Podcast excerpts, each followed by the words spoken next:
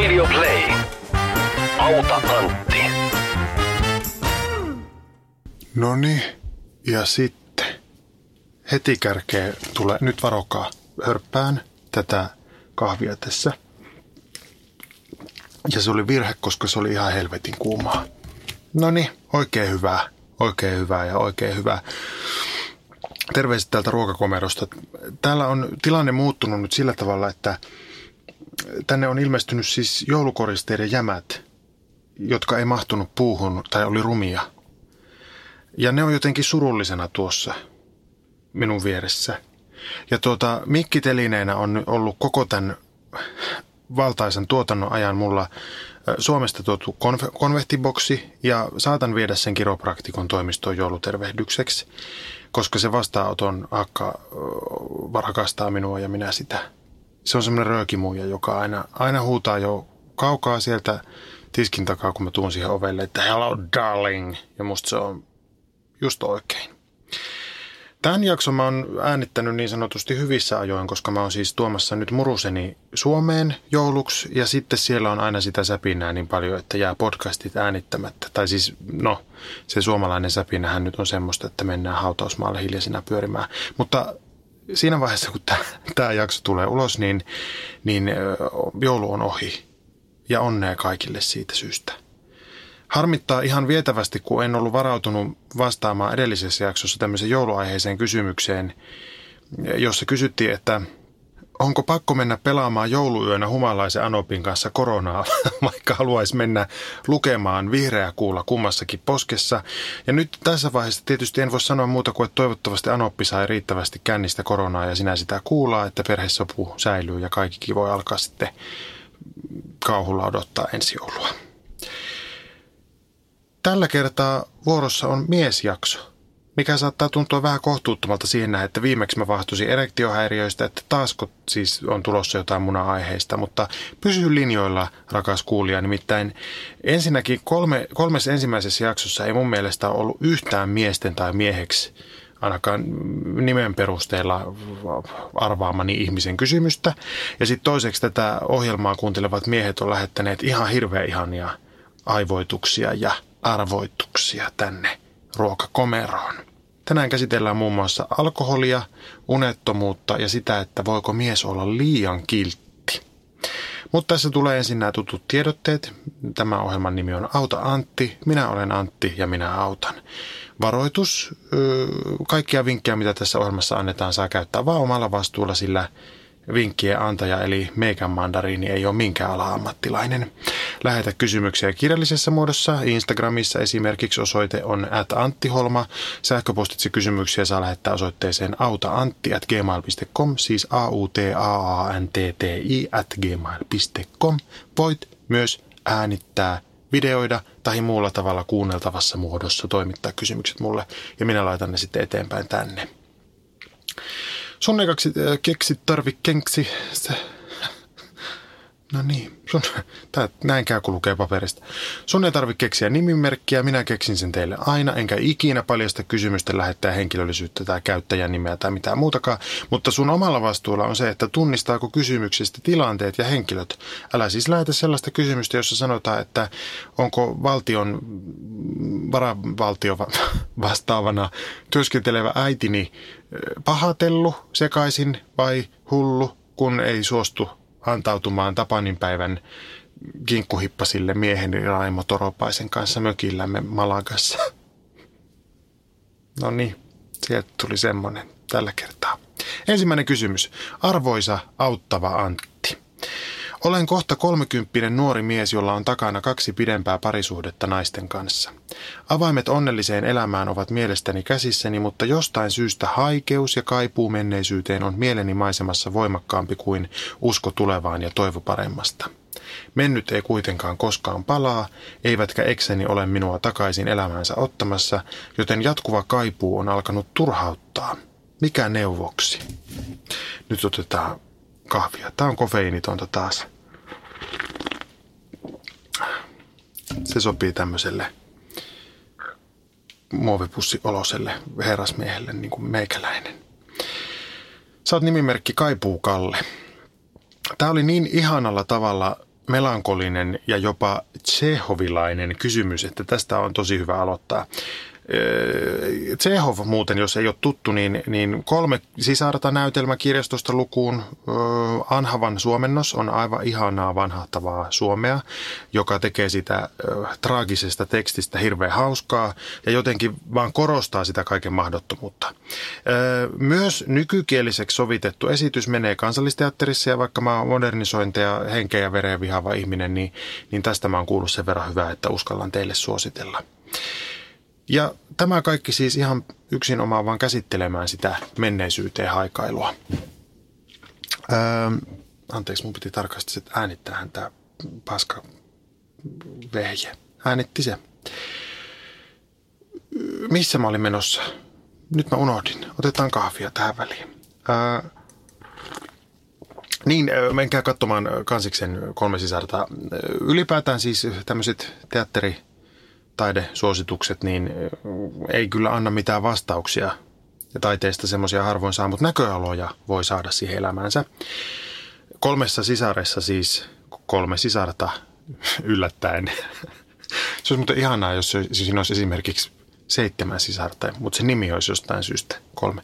No niin, kolme sisarta haikailee Moskovaan ja se Moskova, Moskova tarkoittaa siinä näytelmässä nyt toki paljon muutakin kuin vaan sitä kaupunkia ja kaikille sisarille myös vähän eri asioita. Omakohtainen kokemus seuraavaksi. Mun Moskova on vuoden 2004 kesän Lontoo, jolloin multa meni hyvin monta neitsyyttä. Mä en, Mä en nyt niitä erittele tässä, eikä ne ole kaikki luonteeltaan lähimaankaan seksuaalisia, mutta se oli niin monella tapaa käänteen tekevä kesä, että mä en ole päässyt siitä yli vuosikausiin tai en päässyt siitä yli vuosikausiin. Aina kun mä matkustin Lontooseen, siis takavuosina, mä menin siihen samaan Starbucksiin Longacre-kadulla, jossa mä olin töissä ja muistelin, että sinne mä aina menin melkein suoraan klubilta aamuvuoroon kiroilemaan ja sitten kävelin siitä työvuoron jälkeen Neil Streetia semmoiseen kadun kulmaan ja, ja siellä mulla oli silloin kerran mun silloisen muruseni kanssa hirveä riita ja sitä mä sitten muistelin siellä. Ja, ja, ja oikeastaan sitten mä ha- haikailin kaikista eniten sellaisia tosi tosi tavallisia hetkiä, siis vähän niin kuin ylettömän tavallisia hetkiä, kun sai käydä siinä työvuoroaikana silmälasikaupan edessä röökillä yhden kerran työvuorossa, tai sitten työvuoron jälkeen niin vagamamassa kavereiden työpaikalla syömässä ilmaiset ruuat. Ja siinä kesässä ei oikeastaan ollut mitään hirveän kaunista tai hienoa, tai oikeastaan kaikki kaunis ja hieno syntyi vaan siis hirveitä tuskaa ja paskaa vasten. Eli siis mulla oli rahat loppu koko ajan. Mä olin kipeänä puolet siitä kesästä ja kännissä toisen puolen. Ja äh, kaikki oli koko ajan ihan hirveän täyttä, koska oikeastaan niin kuin mahdollisuuksia ei ollut mihinkään, mutta niitä tehtiin koko ajan. Ja kaikki oli koko ajan uutta. Mä olin ollut siihen asti siis tämmöinen teatterinörtti koko elämäni ja se Lontoon kesä oli mulle semmoinen niin kuin irtiotto siitä teatterinörttiydestä. Mun piti olla siinä kesänä kesäteatterissa, ylioppilasteatterin kesäteatterissa Mustikkamaalla, mutta mä peruin sen ja se oli ihan mielettömän iso ja vakava ja painava asia silloin. ja tota, mä tein semmoisen radiomainoksen, josta mä sain niin kuin parisataa euroa ja se tuntui niin kuin hirveän isolta rahalta. Ja mä lähdin ne parisataa euroa taskussa sinne ja nehän oli loppu siis kolmessa päivässä. Mutta kaikki sen kesän aikana oli ihan mielettömän bittersweet. Tämä, on vaikea ehkä kääntää suomeksi, koska eikö se ole niin kuin hapan imeellä, mutta mä en niin kuin mä haluaisi kuvailla mun elämäni kesää sanalla hapan imeellä. Joka tapauksessa Mulla ei tänä päivänä olisi minkäännäköistä mielenkiintoa enää lähteä mihinkään tuntemattomaan kaupunkiin nollabudjetilla kärsimään. Ja se olisi ihan kauheita muutenkin nykyisin. En mä kestäisi semmoista enää. Mä oon nelikymppinen kohta. En mä voi jossain klubeilla enää loikkia pennittömänä siihen tahtiin. Mähän saa joku sydänkohtauksen. Mutta silti. Siitä huolimatta, että sinä, Kaipuukalle ja minä, me molemmat tiedetään, että elämä menee eteenpäin, eikä me päästä enää takaisin sinne, mitä joskus on ollut, niin jotkut paikat ja jotkut biisit ja jopa jotkut hajut tai tuoksut on sellaisia, jotka saa sydämen muljahtaa. Ja sitten leviää jo semmoinen nostalgian tahmea kelmu ja tuntuu siltä, että tulevaisuudessa ei oikein ole mitään ja menneisyyteen ei enää pääse ja tämä hetki on ihan perseestä. No, sä kysyt Kaipuukalle, että mikä neuvoksi? No, mä otan täältä vähän tätä kahvia tähän väliin. No, neuvoksi sulle, Kaipuu Kalle, niin se, että ota ihan tosi tarkasti selville se, että mikä se sun Moskova oikein on. Ja vastaukseksi ei riitä vaan se, että sulla oli joku ihminen siinä lähellä, ole tarkempi. Eli mitkä asiat täsmälleen on niitä asioita, mitä sä kaipaat siellä menneisyydessä. Ole niin tarkka ja yksityiskohtainen kuin mahdollista. Kirjoita vaikka ylös. Ei ole pakko, mutta voit kirjoittaa. Ja sitten vellos siinä nostalgiassa – Käy niillä tapahtumapaikoilla, jos mahdollista. Stalkkaa eksää Instagramissa, kato vanhoja kuvia, kuuntele vanhoja biisejä. Hiero sitä sun menneisyyttäs sun naamaas ja itse asiassa koko kehoon niin pitkään, että se menettää merkityksensä. Tai ainakin muuttaa sitä merkitystä. Ja teet tää kaikki jonakin itse päättämänäs rajattuna aikana. Ei sille, että jäät tuijottaa niiden eksien Instagrameja loputtomiin, koska se ei ole terveellistä. Mutta siis yksinkertaisesti sääli ittees ja niitä menetettyjä nuoruuden päiviä. Katsos, kun tuota, niin, niin, mähän sitten muutin Lontooseen vuonna 2016, eli 12 vuotta myöhemmin, niin mä en voi kieltää sitä, että ettenkö mä olisi tehnyt sitä sen 2004 kesän takia. Mä haluaisin kieltää sen, mutta mä en voi.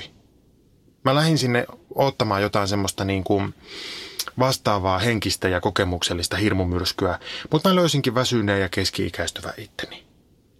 Ja ehkä pari kuukautta sen jälkeen, kun mä olin muuttanut ja vähän niin kuin asettunut aloilleni sinne mun Lontoon kotiin, niin mä kävin semmoisen kierroksen vanhoilla tapahtumapaikoilla. Mä kiersin kaikki mun Lontoon, Itä-Lontoon mestat, jossa mä silloin 2004 nuojusin.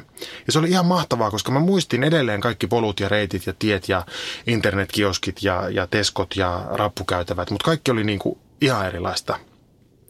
Ne paikat oli itse asiassa muuttunut aika kivoiksi. Silloin kun mä asuin siellä, niin, niin ne ei ollut kivoja. Ja missään ei enää ollut niin kuin palaneita mopoja – eikä rapuissa vedetty herskaa ainakaan keskellä päivää. Ja mä olin tosi onnellinen siitä, että ne paikat oli mulle vieläkin olemassa ja ne on edelleenkin, ne on mun historiaa, mutta ne on historiaa. Ja sitten kävi vielä niinkin, tälleen oikein runollisesti, että se Starbucks, jossa mä olin ollut töissä, niin se meni kiinni. Se on vähän niin kuin se kirsikkapuisto, joka menetettiin. Tsehovia sekin. Ja sitä Starbucksia ei enää ole. Ja sitten mä kyllästyin siihen koko Lontooseen ja lähdin New Yorkiin seksilomalle, mutta sitten mä tapasinkin mun tuleva aviomiehen ja nyt se osti mulle sallisatulla tuoli joululahjaksi. Ospa tää jotenkin sponsoroitu.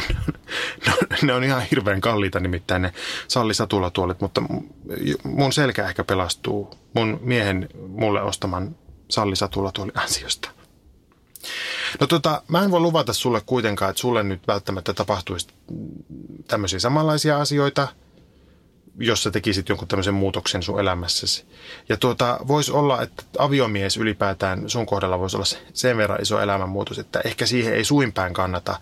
Ja ehkä sallisa tuoli ei ole sun juttu ollenkaan. Mutta mä yritän tässä siis sanoa sen, että mitä jos yrittäisit vähän muotoilla sitä sun tulevaisuutta semmoiseksi, että siellä olisi jotain yllätyksellistä? Tee joku muutos. Pienikin riittää. Ota joku projekti, tai jos pystyt, niin ota irtiotto. Hanki toinen vinkkeli niin sanotusti. Jos et pysty lähtemään, niin paikallaankin voi katsoa vähän eri suunnasta. Lue vaikka se kolme sisarta. Kaiken kaikkiaan tässä sun kysymyksessä, äh, Kaipuukalle, oli, oli tämmöinen info, otas kun mä katson tarkasti, Joo, että sä oot kohta kolmekymppinen ja sä oot ollut kahdessa pitkässä parisuhteessa, niin sitä mä mietin vaan itse, että missä vitu välissä. Että, että kai sitä siis tota, heterot ehtii, kun ne aloittaa niin aikaisin, joskus 14-vuotiaana kanssa, kun meikäläiset usein joutuu sotimaan kaiken kanssa helposti sinne päälle parikymppiseksi. Niin sen takia vaan mietin tätä. Mutta senkin takia, kun sä oot aika nuori ja sulla on jo kaksi pitkää suhdetta takana, niin on vaikka yksi hetki. Ei sekään ole vakavaa. Käy kapakassa ja kokeile erilaisia asentoja. No niin, 30 kriisi. mun mielestä on se, että ekat kerrat alkaa olla monella ohi. Tämä on mun väite. Ekat pusut on pussattu, poikuudet ynnä muut neitsyydet monella mennyt, tutkinnot, työpaikat, reissut, riidat, erot ja tämän tämmöiset alkaa olla koettu. Ja elämä näyttää siltä, että mitään tavoiteltavaa ei oikein ole, että missä ne on ne vapaat vuodet. Missä ne on ne menneisyyden, menneisyydessä kuvitellut tulevaisuuden uskomattomat tilanteet. Mä en henkilökohtaisesti itse ymmärrä nuoruuden perää haihattelua noin niin kuin yleisellä tasolla, koska mulla oli siis teininä akne, ahdistus, tosi pahasti hilseilevä päänahka, nikotiiniriippuvuus ja tuska.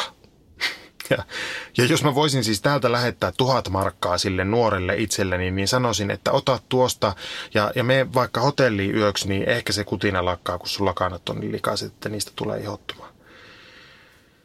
Kaipuukalle, vielä kerran. Vellos siinä menneessä niin pitkään, että alkaa hävettää ja vituttaa ja sitten päästä irti. Elämä nyt kuitenkin on vaan valitettavasti elettävää. Nyt mennään eteenpäin. Seuraava kysymys on tullut itse asiassa aika monelta kuulijalta useassa eri muodossa, mutta tässä kaikkein ytimekkäimmin ja ensimmäistä kertaa tässä sarjassa äänitteenä. Auta Antti, mitä teen, jos en saa unta? Sun nimimerkki on Uni Uuno ja ihan ensimmäiseksi semmoinen neuvo, että kuuntele vaikka omaa ääntäsi. Se on nimittäin minusta niin syvä ja rauhoittava, että mä kuuntelin 20 kertaa tuon sun äänitteen, kun se oli musta niin terapeuttinen. No joo, tota, äh, omaa ääntään niin ei ihmiset yleensä kestä kuunnella, en minäkään, joten jätetään se neuvoa. Mutta tästä johdatus ASMR-videoihin. No niin, nyt sitten varoituksen sana ennen kuin syöksytte sinne YouTubeen. Se ei ollut tuossa, vaan se on tässä näin. Tämä ASMR jakaa ihmisiä tosi paljon. ASMR eli Autonomous Sensory Meridian Response on tämmöinen ilmiö, jossa ihminen saa semmoisia pieniä vähän niin kuin viluväristyksen kaltaisia reaktioita erilaisista ärsykkeistä, joita voi olla esimerkiksi miellyttävä puheääni, muut miellyttävät toistuvat äänet ja ne voi olla myös visuaalisia ne ärsykkeet, niin kuin esimerkiksi hiusten harjaaminen tai sitten äänen ja visuaalisen ärsykkeen yhdistelmiä. Ja nyt meni alakerraukko taas alapesulle, kun alkoi suina kuulua. Miksi se aina silloin menee, kun minä istun täällä komerossa? No niin, mä jatkan tästä huolimatta. Mä luen tätä suoraan paperista, kun mä oon kirjoittanut tämmöisen määritelmän tästä, niin koittakaa kestää tämä. Näistä äh, erilaisista ärsykkeistä tulee sitten äh, semmoinen hyvän olon tunne päänahkaan, ja sitä jotkut kutsuu aivoorgasmiksi. Mutta minusta se on vähän harhaanjohtava, koska tuota, minulla ainakaan tämä ASMR-kuvio ei ole koskaan liittynyt mihinkään erottisiin asioihin. Tämä olisi varmaan niin kuin kokonaisen podcastin aihe, ja musta tuntuu, että tästä on varmaan podcastia tehtykin, on varmasti myös olemassa kaikenlaisia ASMR-podcasteja, mutta sanon vaan sen, että jos ette ole tutustunut ASMR-videoihin, niin mä voin sanoa, että ne on omituisinta paskaa, mitä internetissä on ja siksi ihan parasta. Niissä joku esimerkiksi puhaltelee mikrofoniin tai harjaa sudilla tyyliin jotain perunoita hellästi nurkassa. Ja sitten on mun henkilökohtainen suosikki tämmöiset roolileikit, jossa tämä videon tekijä on tyyliin hotellivastaanottovirkailija ja se katsoja on asiakas. Ja sitten tämä virkailija niin kuin naputtelee tietoja siinä ylös semmoisessa yksipuolisessa dialogissa, jossa ikään kuin tämän katsojan vastauksia ei kuulla ollenkaan. Ja se kaikki on hyvin omituista. Mutta mulla itselläni on kokemus tämmöisestä ASMR-väristyksestä lapsuudesta jo. Ja ilmeisesti on niin, että noin 10 no, prosentilla, mä en muistanut katsoa, ihmisistä on jonkinlaisia tämmöisiä kokemuksia, jolloin siis tulee hyvä olo jostakin tämmöisestä visuaalisesta tai äänellisestä ärsykkeestä. Ja mun ö, lapsuuden muistikuva on semmoinen, että joku pankin täti kirjoitti pankkikirjaan tietoja oikein rauhallisesti ja kivasti siinä. Ja mä tuijotin sitä siinä tiskillä ja, ja se tuntui musta jotenkin ihmeelliseltä ja rentouttavalta. Ja periaatteessa joku siis huomasi tämän asian ja sitten tämän koko tuntemuksen ympärille on kehittynyt tämmöinen yhteisö, jossa tehdään näitä videoita. Ja jos niiden videoiden omituisuuden yli pääsee, niin ne voi olla aika rentouttavia. Mutta jos ei pääse, niin ne on tosi häiritseviä. Mä en ole niistä videoista saanut enää vuosikausiin mitään tuntemuksia. En ne oikeastaan enää edes välttämättä rentouta, mutta mä käyn silloin tällöin tarkastamassa, että minkälaisia videoita siellä ASMR-porukoissa tehdään. Ja ne on ainoa asia, mitä mä annan itselleni luvan katsoa sängyssä. Eli ensimmäinen neuvo. Kokeile ASMR-videoita omalla vastuulla. Ja itse asiassa siihen liittyen, älä, vie, älä tee mitään muuta kännykällä sängyssä kuin ASMR-videoita katsele. Tuota, mä lupaan, että tässä ei nyt tule semmoista tutkimusreferaattia unettomuuden syistä, koska sitä ei tässä kysymyksessä kysytty. Ja myöskään mä en jaksa etsiä nyt mitään tietoa, enkä ole jaksanut koko päivänä, koska mä oon ihan sikaväsynyt. Mä en saanut viime yönä unta ennen neljään. Siis mä oon erinomainen ihminen vastaamaan tähän kysymykseen. Kolmelta mä otin semmoisen Z-Quillin, joka on täällä Jenkeissä semmoinen käsikauppalääke, mutta jota ei Suomesta saa varmaan siksi, että se on tyyli jotain elefanttiehkäisylääkettä. No niin. Jotakin siis hirveätä myrkkyä oikeasti, mutta siis mua se on auttanut silloin tällöin, kun uni ei tule ja sitten lennoilla, kun on pakko saada unta. Ja tuota, tämän lääkkeen juttu on se, että se on voimakas antihistamiini, eli se väsyttää. Mutta sitä myydään täällä nyt siis tämmöisenä käsikauppa-unilääkkeenä. Ja mulle se toimii siksi, että mulle ei tule siitä tokkurainen olo seuraavana päivänä. Eli mun toinen vinkki on se, että etsi semmoinen lääke, nukahtamislääke, unilääke, luontaistuote, joka sopii sulle ja hätätilanteessa toimii. Ja mä sanon hätätilanteessa siksi, että se semmoinen jatkuva pillereiden roskuttaminen, niin ei se varmaan hyvää tee kellekään. Mä oon itse entinen melatoniinisyöjä. Mä otin joka ilta pari milligrammasta melatoniinia, eli siis yhteensä kaksi milligrammaa vai mikrogrammia. Nyt, nyt en tiedä, hei. Älkää, älkää pilkatko mua nyt tästä syystä, kun mä en ole nyt ihan varma.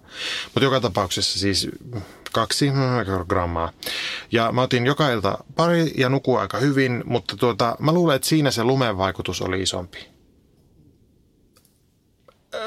miksi mä rupesin puhua lumevaikutuksesta? Siksi, että mä olin viime yönä niin hermostunut, että mä sain odotella lääkkeenoton jälkeen vielä varmaan reilun tunnin ennen kuin tuli se uni.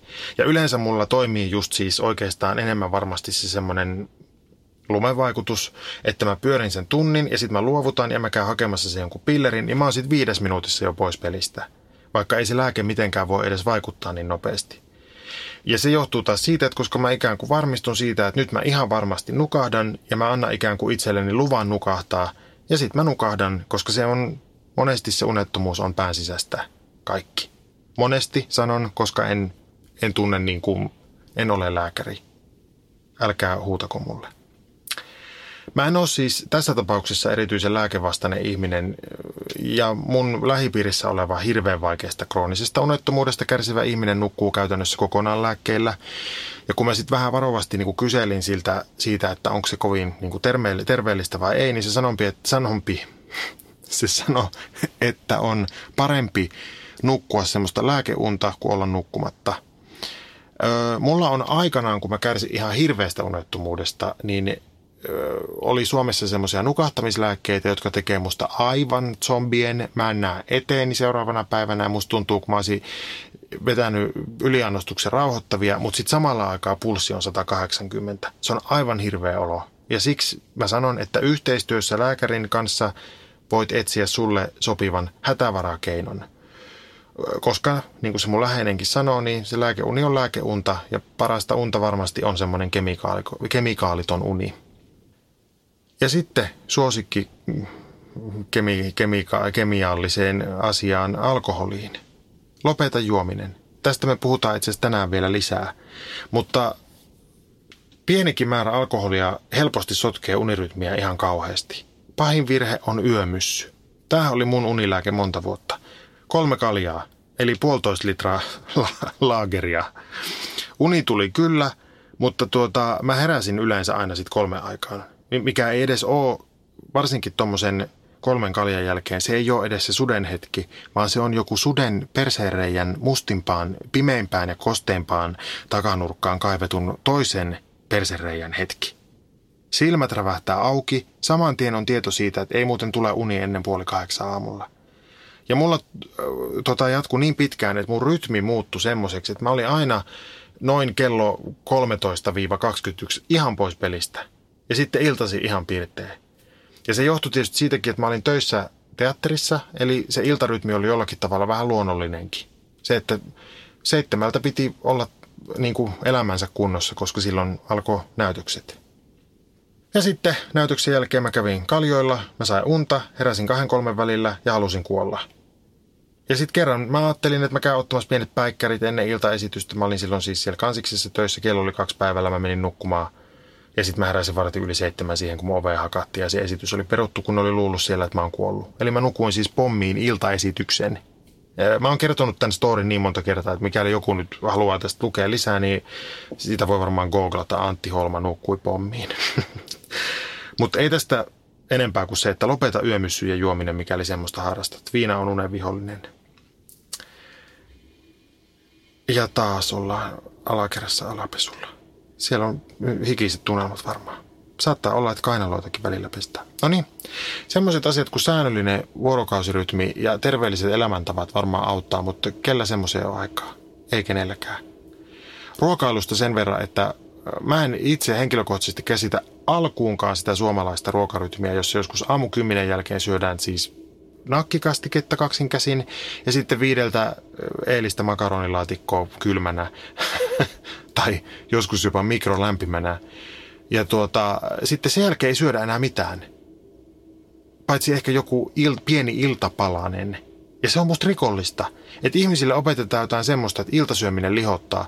Ja varmaan se lihottaakin, jos ihan hirveässä nälässä joutuu hiipiin jääkaapille puolilta ja syödä siellä seisaltaan niin kuin puolaskia perunasalaattia ja puoli litraa jogurttia ja kolme aamupalaa juustoviipaletta, koska ei ole sen iltapäivän makaronilaatikon jälkeen syönyt yhtään mitään. Mun elämä muuttui tämän suhteen Italiassa vuonna 2009, kun mulle selvisi, että ihminen ei kuole, jos se syö kymmenen aikaa illallisen. Ihminen saattaa jopa elää. Joten kolmas vinkki, löydä oma ruokarytmi. Mä syön lounaan ja kahden jälkeen päivällä ja sitten 80 välillä ison illallisen edelleen. Tämä on siis vuosien aikana tämän Italian jälkeen kehittynyt tämä ruokarytmi. Tämä liittyy myös siihen, että silloin kun mä aikanaan lopetin juomisen, niin mun, mä pystyin harrastamaan hetken aikaa tämmöistä säännöllistä elämää ainakin. Ja kun mä syön sen ison illallisen niin siitä seuraa se, että mä en herää yöllä kiljuvaan nälkään. Tai en saa unta sen takia, että se suomalainen ruokailurytmi on mitotettu jollekin karjakon sijaiselle, joka herää neljältä aamulla rukoille ja on viideltä lypsämässä. Ei me kukaan olla semmoisia tämän podcastin äärellä. Paitsi itse asiassa mähän sain yhdeltä lomittajalta kysymyksen, eli anteeksi heti, jos oot ihan oikeasti lomittaja ja heräät aamulla lypsämään lehmeä, niin tiedät varmaan sitten sen oman ruokailurytmin järjestää. Mutta sitä ei kannata noudattaa, jos et ole, ei ole lomittaja. Ja nyt hei, tää on, nyt, mulla ei ole mitään maataloustyöntekijöitä vastaan, että ihan turhaan nyt menette sinne Twitteriin itkemään. Nyt tämä on lausunto. Sitten mun suosikkineuvo, paksu viltti ja kylmä huone. Nykyisin tuota vohottavat tämmöisistä painopeitoista, jotka on jollakin tavalla ras, raskautettu niin, että ne jotenkin halaa ihmistä oikein huolella. huolella. Ne painaa siis hirveästi. En ole kokeillut, haluan kokeilla. Ja tuota, tämä seuraava on kanssa maailmalta opittua, nimittäin Suomessa tuntuu, että kesät, talvet on sisällä aina vähintään semmoinen 24,5 astetta lämmintä. Semmoinen just semmoinen, että pikkusen niin kuin polvitaipeissa on hiki jatkuvasti. Ja peitot on sitten semmoisia luttanoita. Minusta aivan hirveä yhdistelmä. Mä en ole missään nukkunut niin hyvin kuin mun Lontoon kodissa, siellä oli siis varmaan 15 astetta lämmintä siinä huoneessa, tai siis kylmä, ja ihan älyttömän iso ja painava peitto, joka peitti koko sängyn niin, että se roikkui vielä vähän reunojenkin yli. Nenä oli kylmä aamulla, mutta unet oli hyvin syvät. Saunaa ei ollut siellä tähän yhdistelmään lisätä, mutta jos olisi ollut, niin varmaan olisin tänä päivänäkin vielä nukkumassa sillä. Nyt otetaan kofeiinitonta kahvia. Olisiko tässä neuvo, mä en muista enää monesko neuvo, mutta, tuota, mutta kahvi, kahvia ei kannata juoda kuuden jälkeen illalla. Monille toimii vielä aikaisempi lopettaminen, mutta mä en ole pystynyt, koska I'm living on the edge. Tuota, korvatulpat. Moni sanoo, että inhottaa, mutta mä en nuku ilman. Ja tuota, ei varmaan ole korvien terveydelle hyväksi, mutta jostain aina on tingittävää. Täällä esimerkiksi piipaa-autot ajaa ja patterit kolisee yöllä välillä niin kovaa, että mä herään niiden tulppienkin kanssa. Mutta ne on ollut mulla mukana monet vuodet. Viimeinen keino on tämmöinen aikuisten unikoulu. Joka aamu seiskalta ylös. Vaikka olisit saanut kuudelta unta. eikä päikkäreitä. Mutta ei myöskään mitään himo-urheilua tai maratoneja siihen, koska silloin keho menee ihan sekaisin. Jotain aktiivista toimintaa sinne iltaan asti, ettei käy niin, että sammut illalla ja heräät aamu kolmelta sohvalta vaatteet päällä, paitsi yksi sukkaa jostain syystä riisuttuna ja silmät on murautunut umpeen. Ja sitten kun oot menossa nukkumaan illalla, oikein valmistelet sitä ikkunat auki huoneessa, teetä siinä kivasti, suihku, kylpy, joku tämmönen sauna ja ASMR-video, ei ehkä siellä saunassa, mutta sen jälkeen sit menet vällyihin ja teet semmoisen mielikuvaharjoitteen, jossa sun isovarpaiden päässä on pienet korkit, joihin kytketään lämminvesiputki. Ja sitten kuvittelet, miten se lämmin vesi virtaa sinne kantapäihin ja pohkeisiin, polviin, reisiin, pakaroihin, selän kautta sinne, ylös asti koko kroppaan. Ja sitten koko kroppa on täynnä sitä lämmintä vettä. Ja sitten ajattelet, että se vesi virtaa pois samaa reittiä. Ja toistat tätä sinne aamu seitsemään asti, ellei toi on nukahtanut. Ja jos et ole nukahtanut, niin sitten jossain vaiheessa kannattaa ehkä myös luovuttaa ja keittää kahvit. Yksi valvottu yö ei nimittäin tapa. Se mukavasti vaan möyhii sitä mieltä ja ehkä ne asiatkin asettuu johonkin järjestykseen sillä päässä. Näitä neuvoja yhdistelemällä toivon, että uni tulee meille kaikille. Seuraava kysymys. Moi Antti. Mieltäni on jo jonkin aikaa vaivannut eräs varsin vanha, mutta nykyaikana edelleen pätevä kysymys. Nykyaikaisen uskontokäsityksen mukaan kadotus ja taivas ovat lähinnä sosiaalisia konstruktioita ja olemassaoloa jäsentäviä käsitteitä, mutta perimmäinen kysymys on vielä vastaamatta. Osaisitkohan auttaa? Kysymys kuuluu, mitä helvettiä? Helvetti Harri, kuule, mä luin jostain ehkä Twitteristä – tai jostain muualta internetistä. Mä en enää löytänyt siis sitä lähdettä, mutta jostakin semmoisesta lyyrisestä ajatuksesta, että ehkä kaikki pääsee taivaaseen kuitenkin. Ja se taivas tarkoittaa sitä, kun kaikki rakkaus, mitä sä oot elämässä aikana jakanut, palaa sulle ikuisesti ja miljardikertaisesti takaisin, mutta sitä ennen, sitä taivasta ennen kaikkeen pitää kärsiä myös kiirastuli, jolloin kaikki paha, mitä sä oot aiheuttanut, myös palaa sulle miljardikertaisesti. Minusta se oli jotenkin hyvä oloinen diili. Mutta tota, siis vastaus on kysymykseen on, että niinpä. Niinpä. Seuraava kysymys on käänteinen versio viime viikolla esitetystä kysymyksestä miehistä. Onkohan tämä käänteinen versio? Mä en ole ihan varma. Mutta tuota, tämmöinen niin kuin käännännäisversio. ja tuota, silloin kysyttiin siis miehistä, jotka rupeaa käyttäytymään kuin ääliöt yrittääkseen viehättää naisia. No tämä kysymys tulee ainakin toiselta puolelta. Auta Antti, minua on vaivannut jo pidemmän aikaa niin sanottu kiltin miehen syndrooma. Tämä ilmenee varsinkin tilanteissa, joissa koitan luoda romanttisia ihmissuhteita naisten kanssa, ja näissä toistuu aina sama kaava. Tapaan kiinnostavan naisen, johon tutustua, lopulta ihastun, ja kun kerron tunteistani, niin saan vastaukseksi aina sen, että olet niin ihana ihminen, mutta näin sinut vain kaverina. Olen ollut sinkkuna nyt vähän yli vuoden ja viimeisin suhteeni kesti lähes kolme vuotta, jonka jälkeen minun on ollut erittäin vaikea luoda mitään varten otettavaa ihmissuhdetta kenenkään kanssa, kun en saa ikinä toivomaani vastakaikua. Pitäisikö minun olla tästä edes täysin mulkku, jotta naiset kiinnostuisi minusta muutenkin kuvan kaverina? Mikä neuvoksi? Olenko liian kiltti? Kiltti Kimmo Friend zoning on semmoinen englanninkielinen käsite, johon varmaan suuri osa internetin käyttäjistä on törmännyt, joka yleensä tarkoittaa siis sitä, että mies on kiinnostunut naisesta, joka ei ole kiinnostunut miehestä, ja sitten mies ikään kuin investoi aikaa, mahdollisesti jopa rahaa tai muita mm, resursseja tähän naiseen siinä toivossa, että suhde voisi edetä parisuhteeksi. Ja sitten lopulta tapahtuu tämä friend zoning, eli nainen ilmoittaa, että sä oot ihana, mutta vaan kaverina. Ja sitten miestä tietysti harmittaa, koska mies oli ajatellut, että toimimalla jotenkin oikein nainen voisi mahdollisesti niin sanotusti lämmetä. Ja, ja tota, varmasti tämä toimii niin kuin toisinkin päin, että nainen tekee ehdotuksia ja mies sanoo, että ollaan vain kavereita, mutta jostain syystä usein tämä tuntuu, tämä kuvio liittyvän siihen, että nainen niin kuin friend zonettaa miehen. Onko tällä siis joku suomenkielinen sana? Ollaan kavereita osasto. Kaifari Komero kaverikenttä, ehdottakaa jotain, mutta mä nyt puhun tästä friendzoningista. Ehkä tämän friendzonen pohjalla, miksi, mä, miksi tästä tuli nyt näin vaikeaa kuin yhtäkkiä tämän sana. Ehkä tämän friendzonin pohjalla on joku semmoinen kertomus tai narratiivi, että mies on se aktiivinen toimija, jonka täytyy tehdä erilaisia temppuja sen naisen edessä, joka sitten niin kuin katsoo, että onko siitä miehestä puolisoksi. Tai sitten on semmoinen, että että on, on niitä pareja, jotka on ollut esimerkiksi niin kuin ystäviä ensin pitkään ja sitten jotain onkin yhtäkkiä leimahtanut. Ja sitten just tämmöistä tapausta ulkopuolelta asiaa seuraava, mahdollisesti teknisesti elämään suhtautuva mies tekee semmoisen päätelmän, että, että koska on kaksi ystävystä, josta on sitten myöhemmin tullut rakastavaisia, niin silloin tässä tapauksessa se miespuolinen lajitoveri on tehnyt jotain oikein suhteessa siihen naiseen ja niin sanotusti lämmitellyt sitä naista oikein. Ja että se oikein lämmittely on jotain semmoista, mitä se ulkopuolelta tilannetta seuraava mies voisi omaksua ja oppia. Ja jopa niin pitkälle ehkä saattaa tämä ajatuskulku mennä, että on olemassa miehiä, jotka jotenkin osaa iskeä naisia.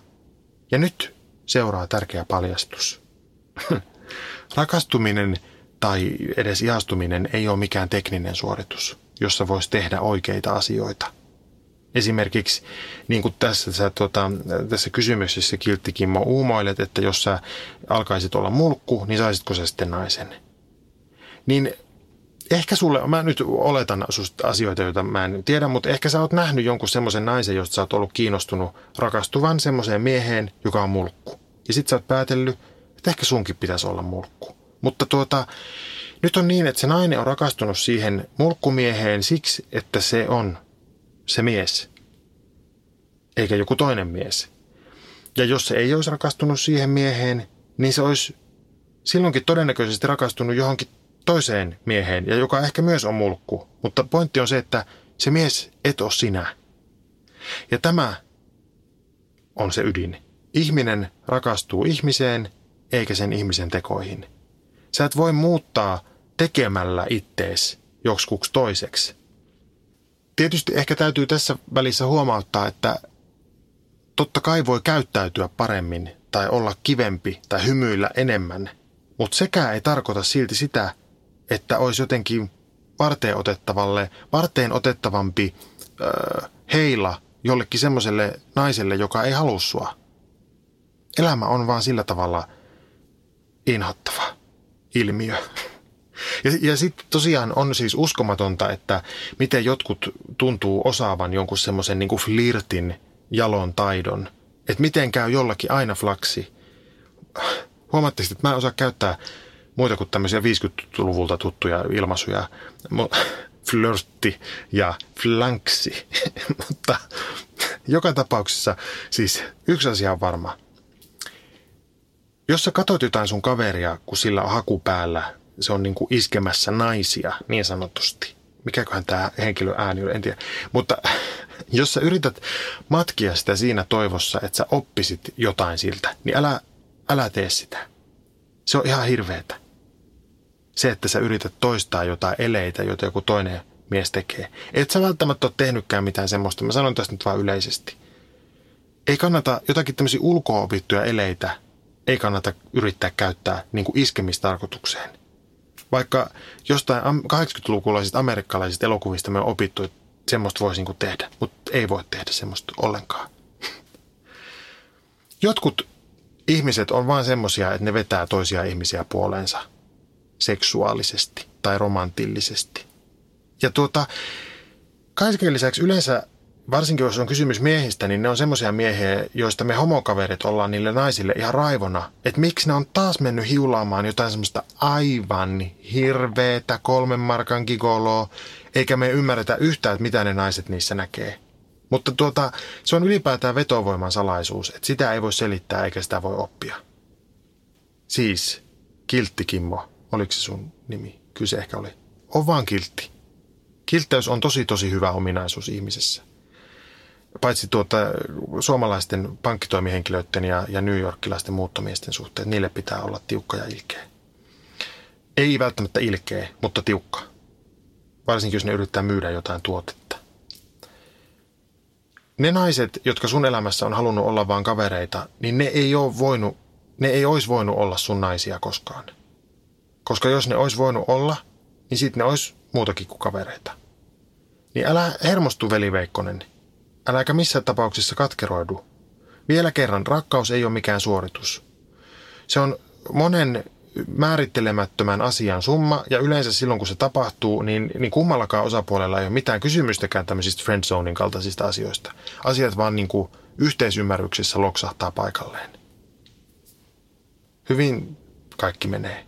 Ja vaikkei meniskään, niin ei muuta kuin tsemppiä. Tämä oli huono ohje tämän koko ohjelman historiassa. Ja tuota, pidä siitä kiinni. Seuraava kysymys, viimeinen kysymys. Sitä ennen otetaan viimeiset kofeiinittomat kahvit täältä, että saadaan oikein perjantai-pörinät.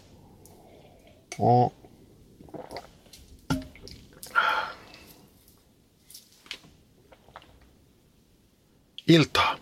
Ja kiitos ohjelmastasi, vaikkei tässä ihan radiosodoman sfääreihin päästä. Ehkä ei ole tarkoituskaan. Olen noin nelikymppinen perheen isä. Ihana perhe, hyvä työ ja harrastuksia. Ongelma. Tämä iskä juo liikaa alkoholia. Lähinnä salaa. Ostetaan viinipullo, joka nautitaan sivistyneesti vaimon kanssa ja vähän myöhemmin rapistelen eteisen hämärässä tiukkaa piilopullosta. Pitää saada kunnon pöhinä pönttöön. Ulospäin esitän suht normaalia. Loppupelissä tämä hetken hurmos tuottaa ahdistusta ja känkkäränkkä olon, ei siis rapulaa, vaan syvemmän henkisen rappion. Olen siis huono versio itsestäni alkoholin vuoksi.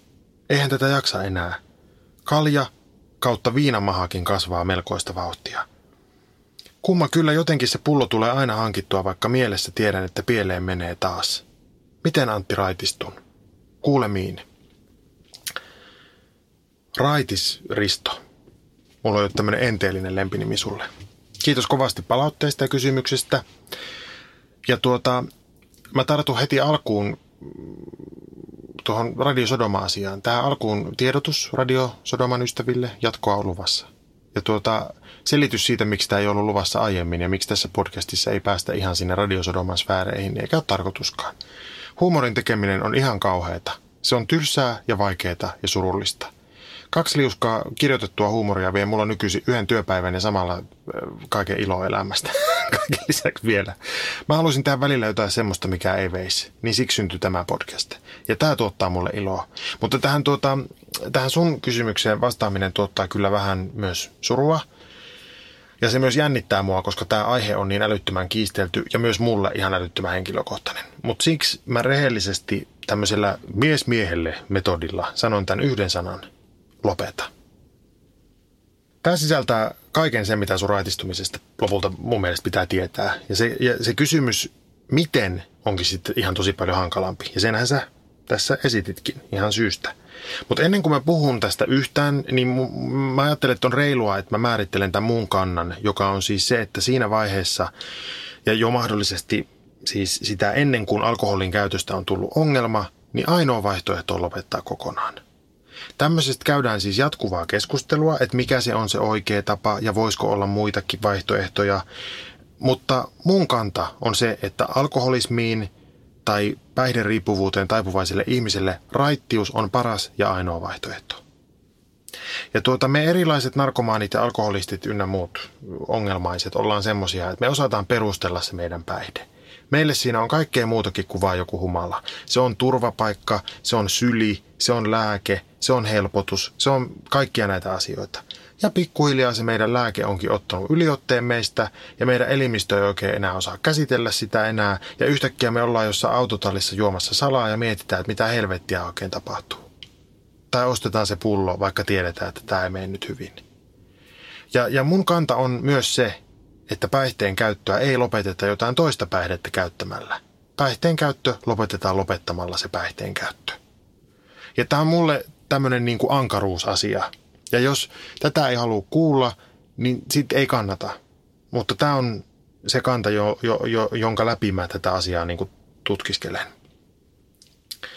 Silloin kun äh, päihteen tai muun riippuvuuden kanssa painiva ihminen tekee pitävän päätöksen, että ei enää koskaan, niin mä väitän, että se on itse asiassa paljon helpompaa kuin joku semmoinen ihmeellinen ajatus siitä, että päihteitä pitäisi pystyä käyttämään kohtuun rajoissa – Tämä kohtuukäytön kysymys ajaa mut aivan raivon partaalle ja mä kerron nyt miksi. Totta kai mä siis ymmärrän, että siinä on taustalla semmoinen ajatus, että joku punaviini voi olla ihan terveellinen asia, jos sitä juo lasiin ruoan kanssa. Ja tosiaan olisi hyvä, että ihmiset jois sen lasiin eikä esimerkiksi koko tonikkaa. Ja, ja varmaan siis suurimmalle osalle ihmisistä joku alkoholi on ihan ok päihde käyttää silloin tällöin. Joskus lipsahtaa vähän sinne kännin puolelle ja mikä siinä. Ja sitten ollaan vähän darrassa ja sekin on itse asiassa ihan hauskaa. Mutta sitten on meitä, jotka syystä tai toisesta on ne sitten jotenkin geneettisiä tai sosiaalisia tai mitä tahansa muuta, niin kehittää siihen päihteeseen paljon tiiviimmän suhteen.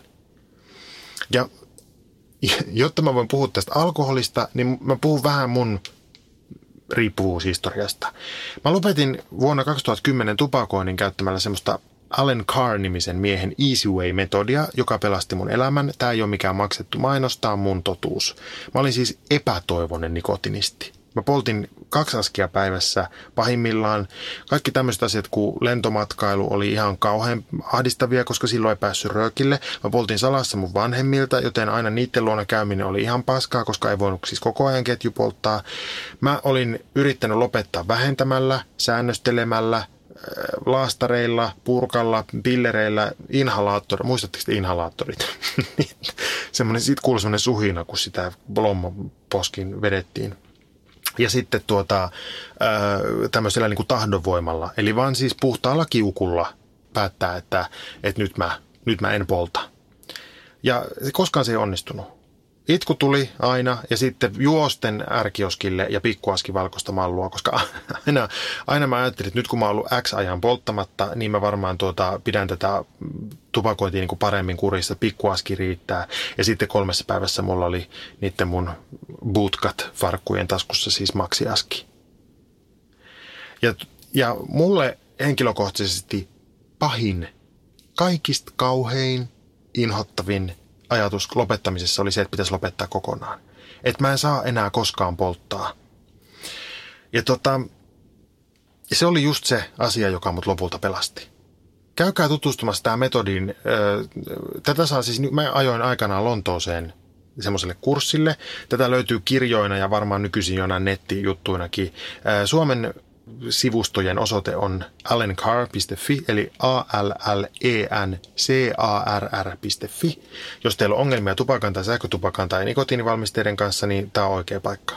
Se ei ole mikään siis tämmöinen huurunen meditaatio tai hypnoosijuttu. Se on niin kuin asiapitoinen juttu. Ja siksi, mä, siksi oli mullekin oikein. Et mulle ei mikään tämmöinen, niin kuin, että, että mene tuota, pitkälle ja kuvittele valkoista valoa nousevan rintakehästäsi ylöspäin, vaikka just nukahtamiskysymykseen vastasin tämmöisellä. Mutta, tuota, mutta tässä asiassa se ei mua auttanut. Öm, mä en avaa tässä nyt sitä metodia enempää. Mä sanon vaan sen, että se auttoi mua ymmärtämään, että kyse ei ole siitä, ettenkö mä sais enää koskaan polttaa, vaan siitä, että mä en halua. Ja mä, tuota, ja mä lupaan, että kun se päätös vetää viimeinen rööki tai ottaa se viimeinen paukku on varma ja pitävä, niin sen jälkeen on helppoa kun ei anna itselleen sitä vaihtoehtoa, että voisi vetää sen röökin, niin silloin sitä vaihtoehtoa ei ole. Tämä kuulostaa niin kuin julmalta, mutta ei takaportteja. Se on mun viesti. Ja siksi mä oon tästä kohtuukäytön kysymyksestä niin hiilenä, koska musta se kohtuukäytön vaatimus tekee siitä lopettamisesta niin vaikeaa. On kysymys mistä päihteestä hyvänsä. Mä tuota, aiemmin olin sen röökin kanssa yrittänyt myös esimerkiksi semmoista, että mä saan polttaa vaan viikonloppuisin. Ja käytännössä se tarkoitti sitä, että mun elämä oli viikonloppujen oottamista. Koska päihteet toimii just niin, että ne on läsnä silloinkin, kun niitä ei käytä semmoisena lupauksena siitä, että kohta saa taas vetää ja kunnolla. Ja silloin ihminen elää semmoisena haamuna, vaikka mullakin oli kysymys siis tupakasta, joka nyt ei pitäisi olla mikään niin kuin erityisjuttu. Mutta siis, että erityisjutulla tarkoitan tässä lähinnä veroinia. No, sitten tuli se viikonloppu Eka tupakka maistui aina hirveän pahalta, se yskytti ja yrjötti, mutta toka maistui hyvältä, koska kroppa oli ehtinyt tottua siihen huumeeseensa. Ja sitten tuota, kun sunnuntai tuli, niin sitten meinasi tulla itku, kun piti taas lopettaa. Ja sitten mä saatoin yrittää lopettaa niillä nikotiinivalmisteilla, koska kyllähän siis kaiken järjen mukaan riippuvuus paranee sillä riippuvuutta aiheuttavalla aineella. Eikö niin? Että jos sulla on kultajaska peliautomaattiriippuvuus, niin vaihda se kultajaska sen viereisen automaatin Marja Tyrni munakelloon. Onko se, onko se vielä olemassa? Tai sitten pokeriin, niin parannet sitä peliriippuvuudesta. Eikö niin? No ei tietenkään. Mä en usko, että vaihtamalla paranee. Mä en usko henkilökohtaisesti, että päihdeongelmainen ihminen voi päästä ikään kuin sen päihteensä niskan päälle, paitsi lopettamalla sen päihteen käytön. Mä en usko myöskään mihinkään taikapillereihin näissä asioissa. Antabus on kaikille tuttu lääkemerkki, joka aiheuttaa siis alkoholistille krapulaoireet saman tien, kun se käyttää alkoholia. Eli se, se perustuu tämmöiseen uskomukseen siitä, että jos ihminen tarpeeksi pitkään saa siitä juomasta viinasta hirveän olon, niin se lopettaa. Antabuksen yksi käyttömuoto on semmoinen kapseli, joka laitetaan ihon alle. Ja kun mä olin baarityöntekijä, niin yhdestä mun asiakkaasta kerrottiin semmoista legendaa, että se oli kerran repinyt sen kapselin sieltä ihoalta pois, että se pääsisi juomaan. Ja silti monessa niin kuin terveydenhuollon yhteydessä näinkin pitkälle sairastuneille alkoholistille ehdotellaan, että kyllä se kohtuukäyttö varmaan onnistuisi, jos vaan vähän rauhoittaisit sitä juomista. Ja ei tarvii mennä edes tämmöisiin niin kuin äärimmäisiin tapauksiin, joita meillä suomalaisilla on kaikilla ihan lähipiirissäkin varmaan, ja viinan kummallisuus tulee joka tapauksessa jo vastaan. Ihan niin sanotuilla tavallisillakin alkoholin kuluttajilla on yleensä vähän omituinen suhde siihen alkoholiin. Ja Yleensä siis se näkyy siinä, että määriä jotenkin aina vähätellään, että en mä hirveästi käytä alkoholia, että ihan, ihan pari lasia silloin tällöin vaan otan. Tai mä poltan vaan kolme röökiä päivässä. Mulla se pysyy tosi, tosi hyvin siinä. Ja siinä, että joku kehus, kehuskelee, että, että, että mä rakastan viiniä, mutta juon tosi vähän, että ihan joskus ruoan kanssa, niin, niin se on mulle ihan sama kuin joku kertoisi, että, että mä rakastan lanttua mutta tuota, mä en syö sitä, mä en käytä sitä niin kuin liikaa sitä lanttua. Että, että ihan parisataa grammaa illassa maksimissaan menee, että yhtään enempää ei tarvi vetää, että, että mulla se pysyy siinä. tai sitten, jos puhutaan muista päihteistä, esimerkiksi semmoisessa yhteydessä, että, tuota, että kun mä menen orgioihin, orgioihin sunnuntai-aamuna Berliinissä, niin, niin mä vedän vaan yhdet hatsit metanfetamiinia siinä, että, että tosi moni vetää niin 6-8 semmoisena aamuna, mutta mä otan vaan yhden, että mä oon sillä tavalla kontrollissa tästä mun elämästä. Toisaalta taas se, miten ihmiset puhuu siitä alkoholin käytöstä ja kertoo siitä esimerkiksi Facebookissa, niin se on ihan luontevaa ja jaetaan niin kuin kännikuvia ja niin edelleen. Ja mua naurattaa se, että miten hyväksyttyä päihteen käytön esittely on, kun kysymys on viinasta. Että harva kuitenkin ikinä sanoo, että ihanaa, nyt on perjantai, mä pistän tuleen takkaan ja otan hyvän kirjan ja istun alas ja, ja tuota niin, niin vetää sen oikein, oikein syvät henkoset bensaa muovipussista siinä. Ja saatan ottaa vielä ritaliinin puolikkaan päälle tai että me lähdetään tyttöjen kanssa Tallinnaan ja, ja tuota, satamassa jo nuolastaan myrkkysienen pintaa, että saadaan oikein kunnolla se pikkujoulutunnelma päälle. Okei, ehkä metanfetamiinin ja alkoholin ja reseptilääkkeiden ja sienten rinnastaminen on vähän niin kuin vaarallista ja liiottelua, mutta siis se mikä näitä kaikkea yhdistää, niin on se, että ne on keskushermostoon vaikuttavia kemiallisia yhdisteitä. En tiedä kyllä, onko ne myrkkysienet, mutta joka tapauksessa – ainakin viina on sitä. Se on puudute ja liuote, vaikka sen olisi valmistanut neitseet tammitynnyrissä polkemalla. Ja kun tuota, näitä mm, kerran pitää vetää näitä piristeitä ja liuottimia, ja kun niiden vaikutukset on siis niin mahtavia yleiselle terveydelle, kun ne vapauttaa ja rentouttaa ja veren kierrollekin ne on hyvät, niin, niin miksi niitä ei voisi vetää ihan helvetisti? Miksi niitä ei esimerkiksi jaeta lounaslinjastossa? Miksi siellä ei ole maidon ja, ja tuota, kotikaljan ja mehun lisäksi niin kossua? No siksi, että nämä aineet on myös hirveitä riippuvuutta aiheuttavia myrkkyjä ja kaikki tietää sen. Ja sitten ihan oikeasti lehdistä saa lukea, että on kehitetty joku lääke, jonka avulla tutkitaan, että voisiko alkoholistista tulla kohtuukäyttäjä, koska se lääke estää alkoholin vaikutuksia jotenkin. Et kuulostaa aivan vitu ihanalta, että se alkoholismin, alkoholiongelman päälle ruvetaan vielä vetämään jotain niin kuin lääkettä, joka ikään kuin laimentaa sen alkoholin vaikutuksia, että ihminen voisi olla tämmöinen kohtuukäyttäjä. Miksi, miksi pitää olla kohtuukäyttäjä? Se on ihan sama lääke kuin ykkösrööki. en, mä en tiedä onko sitä enää, mutta se oli siis semmoista tupakkaa, jossa oli tyyli 0,0001 milligrammaa nikotiinia per röpö. Ja kukaan ei ole koskaan lopettanut sitä käyttämällä, eikä kukaan vaihtanut siihen punaisesta mallusta niin kuin sillä ajatuksella, että vedetään sitä vähän kevyempää välillä. Ei ainakaan ilman, että tuli ihan hulluksi. Ja entisenä nikotinistina voin väittää näin. Ja jos joku tuntee jonkun, joka vaihto punaisesta mallusta ykköseen, niin kertokaa, mä haluan tavata sen ihmisen. Ja syön hattuni sen yhteydessä. Nyt tulee tunnustus mulle, että miksi tämä kohtuukäyttö on mulle niin raivoa aiheuttava asia. Silloin kun lopetin tupakoinnin, niin mulla oli ihan selvää, että ei enää koskaan. Mutta viinan kanssa mä, mä tavallaan jätin semmoisen kysymyksen auki siitä kohtuukäytön mahdollisuudesta, eli takaportin auki. Ja mä lopetin siis juomisen 2012 ja, ja neljä vuotta mä olin kokonaan selvinpäin, ellei lasketa siis ehtoollisviiniä. Mutta eikö niin, että se, sehän muuttuu siis Herran Jeesuksen Kristuksen vereksi, että se ei varsinaisesti ole alkoholia. Tästä kemiallisista asioista mä en ole aivan varma, mutta tuota, puhutaan siitä vaikka jossain eri jaksossa. Ja tuota, 2012 mä lopetin ja sitten 2016 sinä kesänä, kun mä muutin Lontooseen, mulle tuli Suomesta ystäviä käymään Lontoossa, niin mä ilmoitin niille, että tiedättekö te mitä mä haluan nyt kokeilla? Mä haluan nyt kokeilla, että mitä tapahtuu, jos mä juon pari.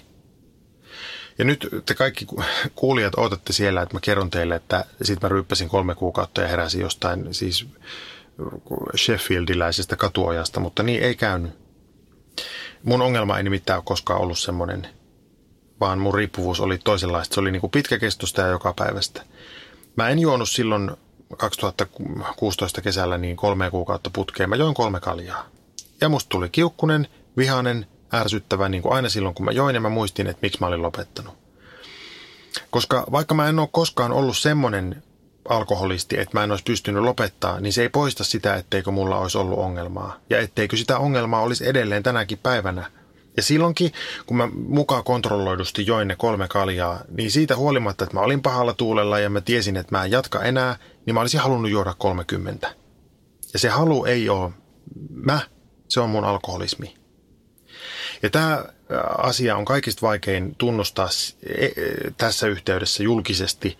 Ei siksi, että joku niin kuin lällättelisi mulle, että mä repsahdin, koska se on mulle ihan yksi hailee.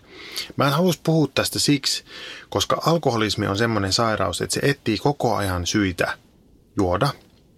Se etsii sitä viinaa joka puolelta. Ja mä en halua olla kenellekään se syy, että Holmakin sanoi sen podcastissa, että se oli monen vuoden tipattomuuden jälkeen juonut kolme kaljaa, eikä se kuollut eikä jatkanut sitä juomista. Koska tosi moni oikeasti kuolee just siihen, että ne sinnittelee monta vuotta selvinpäin ja sitten ne yhtäkkiä saa jonkun syyn tai ajatuksen, että ehkä mä voinkin ottaa tässä pari. Ja sitten ne vetääkin vahingossa semmoiset maailmanlopun perseet niin, että niiltä lähtee henki. Tai sitten ne jatkaa sitä juomista. Mä en siis jatkanut, mikäli teitä kiinnostaa tämä asia, mutta mäkin jouduin taas uudestaan käymään nämä keskustelut itteni kanssa, koska se päihde oli päässyt kuin huohottamaan siihen olkapäälle ja mun ongelma oli monen vuoden jälkeen taas täysillä päällä ja mä jouduin tekemään sen kanssa tosi paljon töitä. Koska jos on taipumusta riippuvuuteen, jos on alkoholisti, jos on peliongelmainen, jos on addikti, niin suurin virhe on uskotella itselleen, että jos kerran on saanut sen alkoholin tai muun päihteen käyttöönsä loppumaan, niin sen käytön voisi aloittaa uudestaan sitten joku päivä, ja se olisi jotenkin helpompaa pitää aisoissa. Niin siksi raitis Risto, tee palvelus itsellesi ja perheellesi ja lopeta kokonaan. Viinan kanssa tappeleminen päättyy viinan voittoon, mutta sen koko tappelun saa loppumaan, kun lopettaa juomisen – ja nyt tulee tästä asiasta tämmöinen havainnollistava vertaus.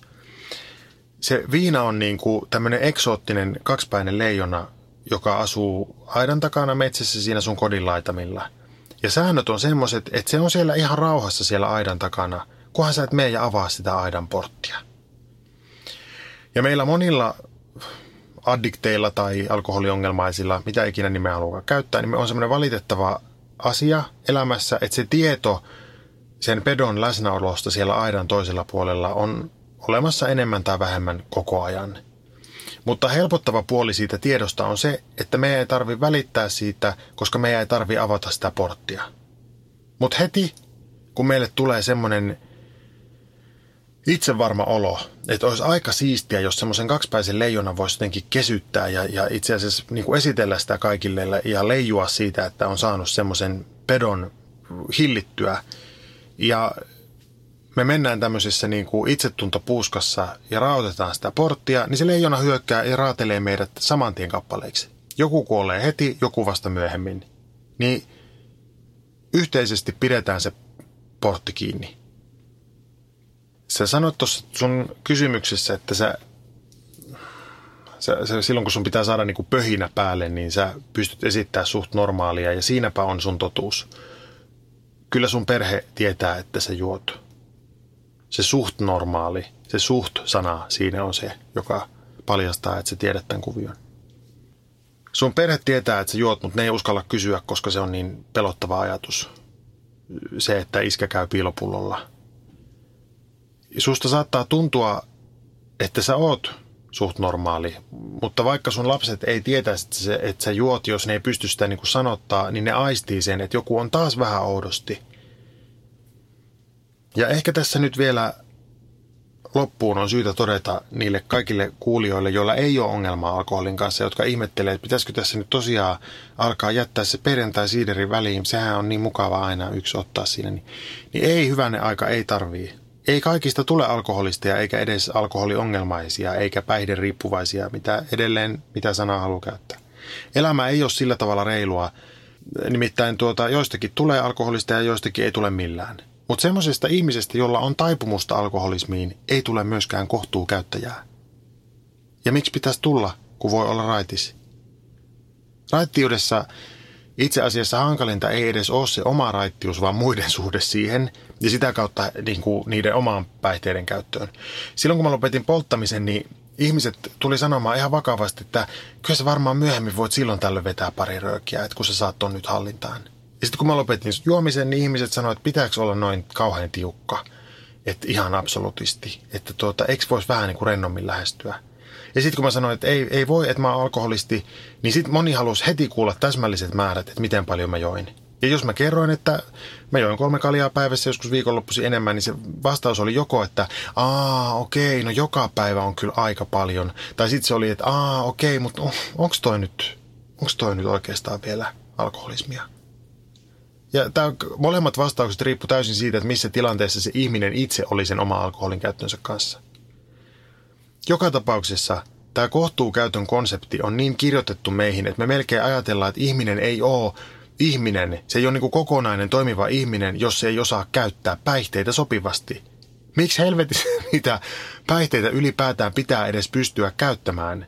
Sopivasti tai ei. Ei lapsetkaan tarvii viinaa, niillä on ihan hirveä meno päällä aina. Loppuu vielä yksi ehdotus siihen miten kysymykseen. Mä suosittelen kaikille alkoholin kanssa ongelmia ajatuneille Minnesota-hoitoa. Mä en ole itse sitä käynyt läpi, mutta moni mun tuttu ja tutun tuttu on saanut sieltä avun. Koska siellä ei opetella mitään helvetin kohtuukäyttöä. Siellä raitistutaan ja raitistunut ihminen saa uuden elämän. Mutta tuota, Raitis Risto, kaiken kaikkiaan, sä oot siis oikealla tiellä, koska sä kysyit tämän kysymyksen multa, koska sä sanotit sen itsellesi. Mä toivon sulle nyt ihan koko sydämestäni iloa ja valoa uuteen vaiheeseen elämässä. Muista, mihin ikinä lopputulemaan päädytkin tämän asian kanssa, että päihteiden käyttäjä ei ole jotenkin heikko tai huono ihminen. Yleensä päihteiden käyttäjät on kaikista vahvimpia, koska ne joutuu, joutuu, joutuu jonglööraamaan sen päihteen ja oman elämänsä palleroiden kanssa. Mutta sitten ne vasta vahvoja onkin, kun ne lopettaa sen päihteen käytön. Tästä on ihan henkilökohtaista tietoa. Joka tapauksessa niin laita sähköpostia, että miten sulla menee. Mä haluan kuulla, mihin ikinä päädyt käyttää asian kanssa.